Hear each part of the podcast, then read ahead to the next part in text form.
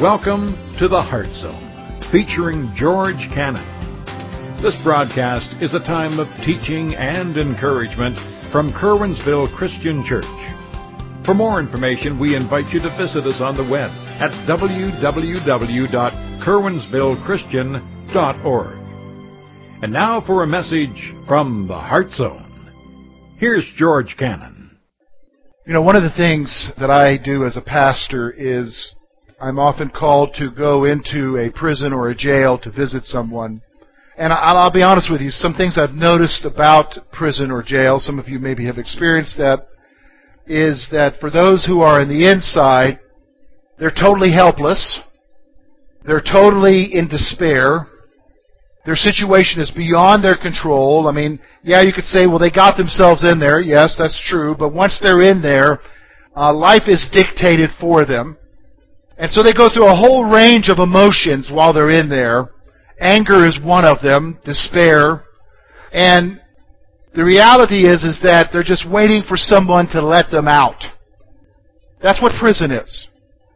What we have noticed as elders in our church is, is that as we are interacting with people in our lives, that we have a lot of folks right here in our church, in our congregation, right there among you, sitting among you, who are in a prison. It may not be a physical stone building with iron bars, but the reality is it's just as real. And the prison that we have recognized that a lot of us are facing here within our own congregation, in your own lives, is the prison of unforgiveness. Because a lot of you right now are in a circumstance where something has happened to you in the past, or some things have happened to you, or some buddies have hurt you, and you you bear the burden and the shame and the guilt and the hurt of that, and you're inside a cage. You're inside a prison, and it's locked, and you can't get out. And all of the emotions of the prison, the anger, the despair, are there. And it feels so real to you. And what makes it even worse is others don't see it. Others don't acknowledge it. Oh, they remember when something happened to you. But they've gone on. They've moved on with life. But here you are, you're, you're inside your cage. You're inside this prison of unforgiveness, and you really don't know what to do about it. Oh, you've got this guy telling you to do this, and this guy telling you to do that, and, and, and the most biggest one that everybody's told to do is a big lie, and let me just go ahead and tell you it's a lie right off the top that you just need to forgive and forget. How many of you have heard that one? I want you to write this down on your bulletin.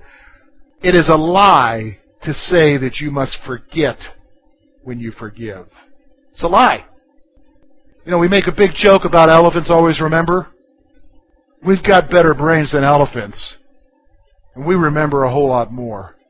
And when you're in the cage of unforgiveness, the prison of unforgiveness, let me just be honest with you. You're not forgetting. You're there. And so what we're going to do is, is we're going to, over the next five weeks, starting today, four more weeks after this, we're going to address this whole issue of forgiveness. The whole issue of getting out of the cage, of leaving the cage, of getting out of there. And today we're specifically going to focus on who in the world has the key to open the door to let me out. Because I'll be honest with you, some of the most terrible thing that can happen to us, because I've been there, is when we're in the cage and we're desperately looking for something to open the door to let us out. And the desperate thing happens is, is that when we're in there and we can't find somebody to unlock it, we gotta be in there so we try to cope with it. And so we have all these coping mechanisms that we try to deal with. Some of them are food, some of them are drugs, some of them are alcohol, some are sex or power, whatever it is, trying to cope with the issues of what someone has done to us and getting us to live with being in the cage. So we're going to talk about that today. We're going to talk about the key to your prison. And you're going to do it from the life of Joseph. Everybody remember Joseph from the Bible? Remember Joseph, if you remember from Sunday school, if you was a child, Joseph was given what? A coat of many colors by his what? By his father. And, and, and the reality is, when you read the scripture, yeah, he was given a coat of many colors, but the reality is his daddy spoiled him. And when he got spoiled, there were, I think, ten other brothers at that time, and he's the favored one. I mean, how are they feeling about Joseph? They're not doing too good about Joseph. They're, they're resenting Joseph. And so what you know from this story is, is that they're off out taking care of the sheep, and Daddy sends Joseph to go check on the boys to see how they're doing. So he goes out there, and what do they do? They treat him roughly, throw him into a well, sell him into slavery, and the rest is history, isn't it? So we're going to talk about Joseph today. So what we're going to do today is we're going to look at a couple of things. Number one, we're going to look at what the whole dynamic of this prison is. We're going to look at the prison of unforgiveness. There are several things that you need to be aware of about this prison. If we're going to find a key to get out of here, you need to understand what this prison is. So we're going to look at the prison of unforgiveness. And then we're going to look at the whole issue of what the key to that prison is. We're going to look and see what really is the key. We're going to see a couple things that are not the key. But then we're going to see what the key is. So I want you to notice with me. First of all, I want you to notice a couple things here. First of all, if we understand what this prison is, it involves a deep offense. It involves a deep offense. In Joseph's life, he had to deal with the treachery of his brothers. He had to deal with being slow, sold into slavery. And it just didn't end there. When he was in slavery, he had to deal with the fact of Potiphar's wife accusing him of rape. Then he ends up in a dungeon. He's got to deal with separation from his family. He's got to deal with the fact of being forgotten. The affliction is so real in his life. He lives with it every day. Think about it. When you're a slave and you realize you wake up in the morning, you're not back home in daddy's house, you're somewhere where you don't want to be, and you gotta remember that the reason why you're there, the reason why you're going through what you're going through, is because somebody hurt you big time. It involves a deep offense. We can relate, can't we? We can relate a lot to what's going on in Joseph's life because you woke up this morning and it was right there staring at you. You thought you might be able to wake up in the morning and it would be gone, but it's not. Something reminds you, a song or a name or, or something constantly is reminding you of the deep hurt that has happened in your life. And so some of you here, you've gone through a deep pain because somebody has hurt you. The fact is that some of you here have had many hurts many pains, many individuals who have done you wrong. Many. So it involves a deep, deep offense. I want you to notice with me chapter 41. Let's look at a couple of verses here. Look at verse 46 and 47. Again, we're looking at Joseph's life here. I want you to notice something about him which will bring up the next point here. He, he, Joseph kind of alludes to this whole burden that he's carrying here, this offense that's happened. If you look with me at verse 46, now Joseph, when he was 30 years old, when he stood before Pharaoh, the king of Egypt, Joseph went out from the presence of Pharaoh and went through all the land of Egypt, and there were seven plentiful years. Okay, so he's talking about the burden. Look at verse 50. And to Joseph were born two sons who came before the years of the famine came when Asenath, the daughter of Potiphera, of the priest of On, bore to him. And Joseph called the name of the firstborn Manasseh. Here's what it means. For God has made me forget all my toil and my father's house. And the name of the second was called Ephraim, for God has caused me to be fruitful in the land of my affliction. Here's what I want you to see the other thing about this prison. It bears the burden of the offense. It isn't just that you've gone through it, that there's been pain in your life. You now carry the pain. So here's Joseph. In his life, he's, he's actually now elevated to be the second guy in all of Egypt. Things are going a little bit better. And he marries this gal. He has two girls. And it's interesting that the names he gives them reflect the pain that he's carrying. The first one, it says that he would help me to forget what? My father's house. What's he got to remember there? Ten brothers who betrayed him. Ten brothers who sold him into slavery. Ten brothers who caused the agony in his life. See, here's the thing. Uh, you know, here's the reality of, of, of being hurt by someone. It just doesn't end with the offense, does it? Because now you've got to carry what it is they've done with you from that point on. and stuff constantly reminds you of it. You know what I'm saying? You carry the burden of what's happened to you. You've got to carry the hurt. And it's constantly there reminding you, reminding you, reminding you. And I'll be honest with you, I'll tell you what really hurts even more when you carry the burden is when the person who hurt you doesn't even acknowledge that they've hurt you. They're acting like everything's okay. They're acting like nothing's happened at all. And you're in a function with them and they're normal and you're sitting there seething on the inside saying, you hurt me. And they're not doing anything. They don't care. See, the prison is not just the offense that happened to you, the prison is bearing the burden of it. Because nobody else is bearing it but you. You can relate to me, can't you? Nobody else is bearing it but you. That's, that's the second thing I want you to see. Here's the third thing. Look with me. Turn over to chapter 42 now. We're going to look at a few verses here, 6 through 14. Here's what else is another aspect of this prison that we're in. It has to do with the person who hurt you. So I want you to notice with me, as fate would have it, Joseph sees his brothers again. So I want you to notice with me verse 6. Now Joseph was governor over the land, and it was he who sold all the people of the land. And Joseph's brothers came and bowed down before him with their faces to the earth. And Joseph saw his brothers and recognized, but he acted as, as a stranger to them and spoke roughly to them. Then they said to him, Where do you come from? And they said, From the land of Canaan to buy food. And Joseph recognized his brothers, but they did not recognize him. And Joseph remembered the dreams he had dreamed about them, and he said to them, You are spies!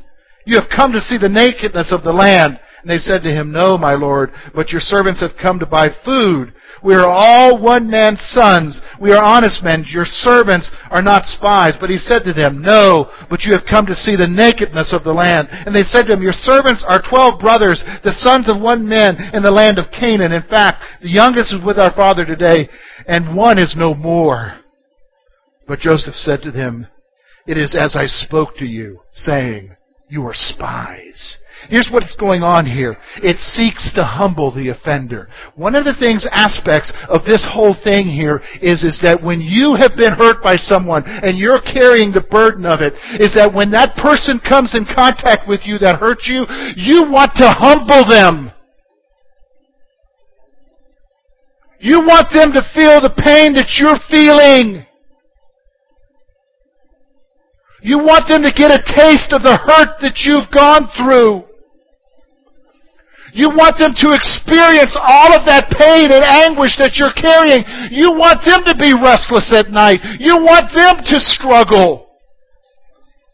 That's the aspect of what's going on here. Joseph is treating, I mean, he recognized them immediately. He says, my bros. These are the guys who sold me into slavery. And he immediately treats them roughly, and he doesn't say, hey, it's me, guys, everything's okay. No, no, no, no. There's some emotion going on there in his life. And here's what happens. Isn't that what we do? We want to make the people who hurt us what? Pay. That's just natural. We want them to pay for what they've done to us. We want them to pay. Now, here's the other aspect of it. There's another component here I want you to see. Look, look with me now, verse 15 through 17. In the same manner you shall be tested. By the life of Pharaoh, you shall not leave this place until your youngest brother comes here.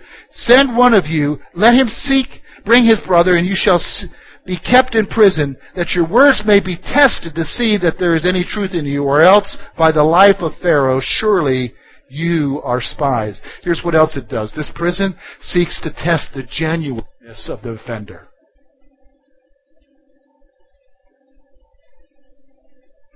Here's what happens. Because a lot of times this will happen. If Somebody will hurt you, and, and they'll, they'll, they'll, it's almost natural. It's almost a reaction. They'll say, well, I'm sorry. And here's the one that really irks you is when they say, well, if I've hurt you, I'm sorry. What's the if part? You did.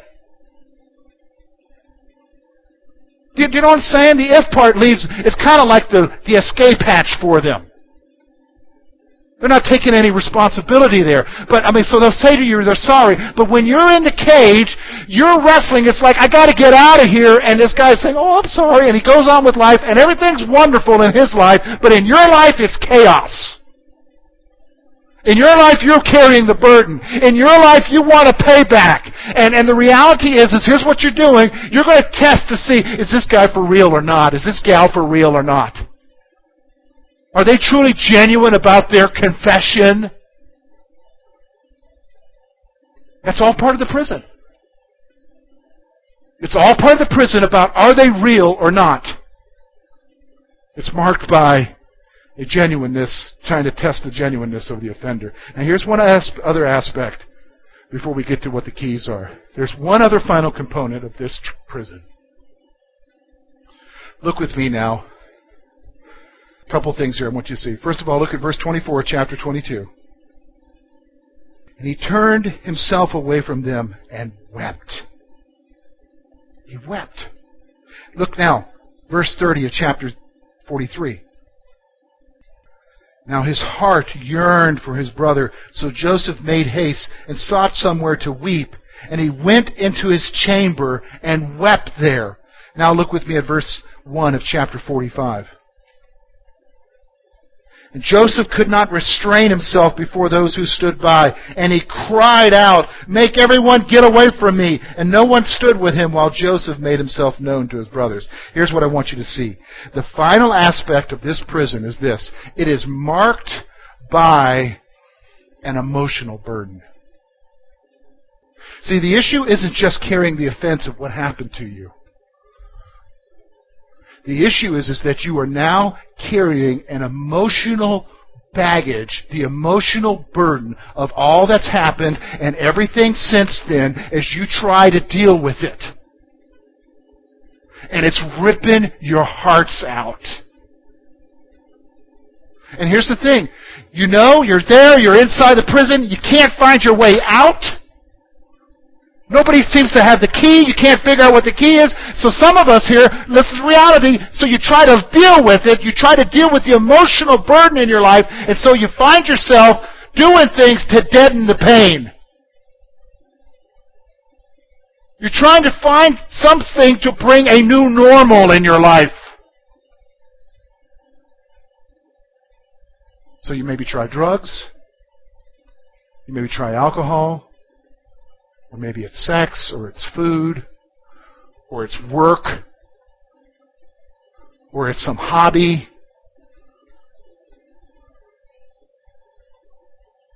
And all of it's because you're carrying the burden, the emotional burden of everything that's happened to you.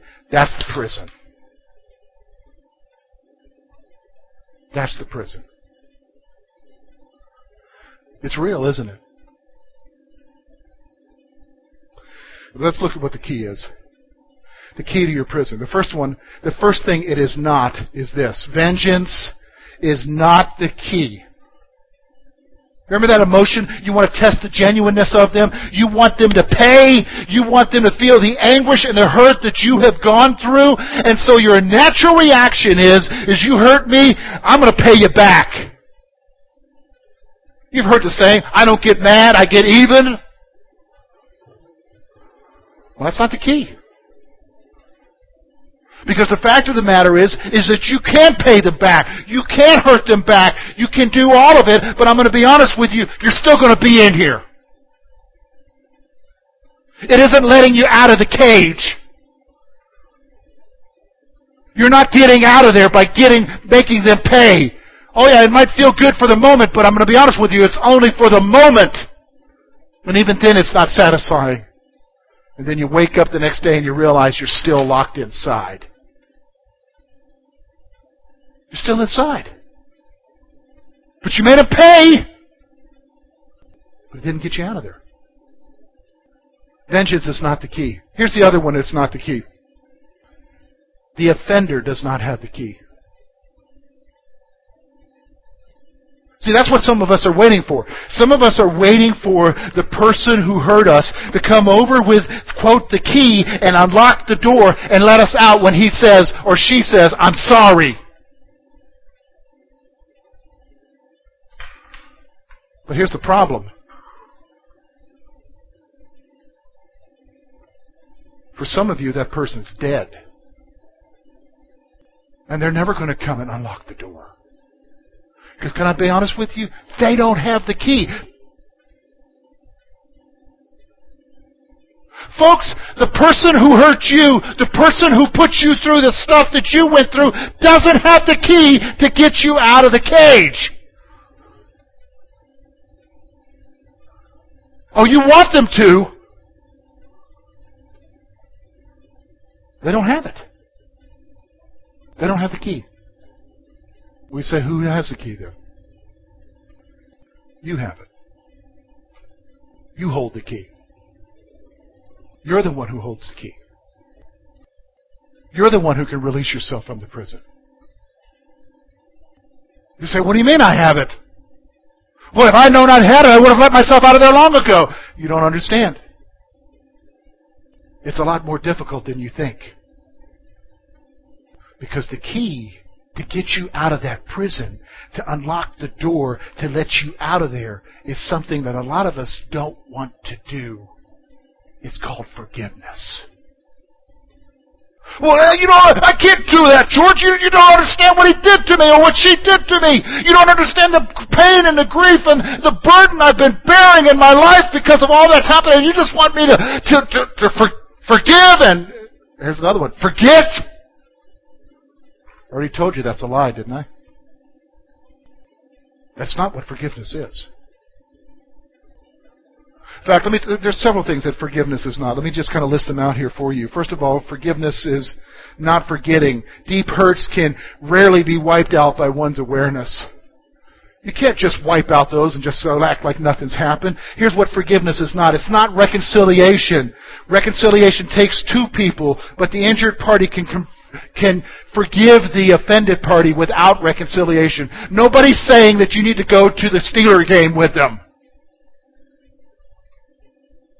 Here's what it's not. It's not condoning. That's one of the, you know, if I forgive, then I'm condoning what he did for me, what he did to me, or what she did to me. It's not condoning. Forgiveness does not necessarily excuse bad or hurtful behavior. You're not excusing it. Here's what else it is. It's not dismissing.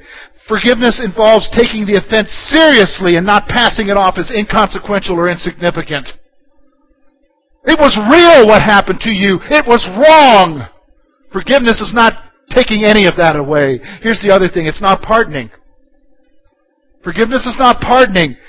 A pardon is a legal transaction that releases the offender from the consequences of the action, such as the penalty. You're not releasing them from anything that they've done. You're releasing yourself. Forgiveness is a personal transaction that releases the one who was offended from the offense and places them, the offender, in the hands of God. That's what it is. It's releasing you from the prison and giving the offense and the one who hurt you and putting them in the hands of God knowing that He's going to make things right. That's what forgiveness is. That's what it is. Now, you say, how can I do it? Because it's difficult. I mean, you're just saying, okay, that's all fine, George, but it's hard.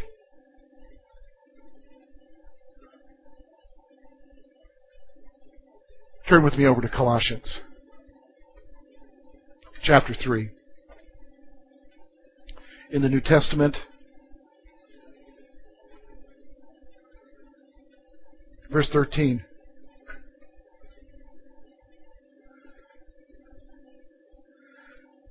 Here's what the Apostle Paul writes Bearing with one another and forgiving one another if anyone has a complaint against another, even as Christ forgave you, you also must do. Here's what the issue is. The reason why you have the key is because God gave it to you. And the reason why He gave it to you is because His Son Jesus died for you on a cross shed his blood that you might be forgiven. And so because you are forgiven through him, you have the key through his blood, through his sacrifice, you have a key to take the chain and open it up and release yourself from the prison. It's because of Jesus. He's got the key. You just need to take it and forgive. And put the one who hurt you in the hands of God. Let God deal with them. But you walk away from the prison.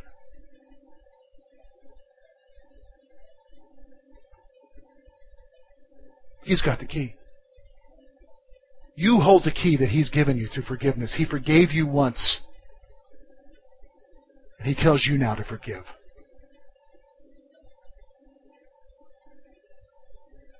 You say, okay, George?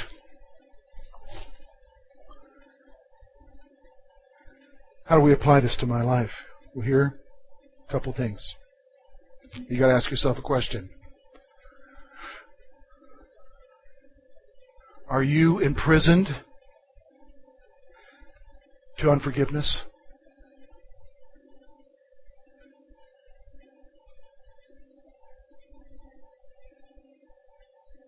Don't let that one fly by.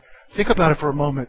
Are you inside this cage because of someone else? Are you carrying a burden of something that happened to you? I mean, it may have happened to you 20 years ago. It may have happened last week.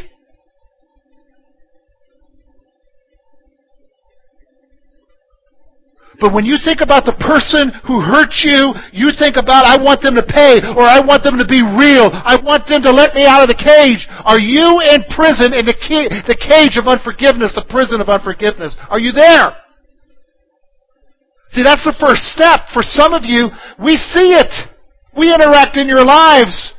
We see the unforgiveness. Why do you think we're doing this series? Just because you're there. Do you see that you're there?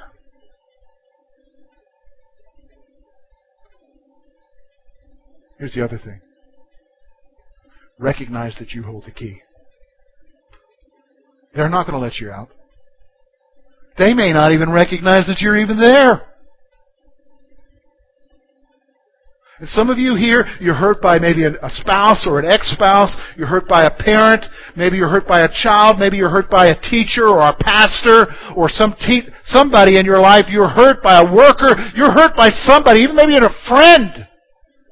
And you're waiting for them to unlock the door. But my friends, you hold the key to step out of the cage. You need to forgive. You need to forgive. Thank you for being with us this morning. And we trust that today's message has been both challenging and an encouragement to your heart.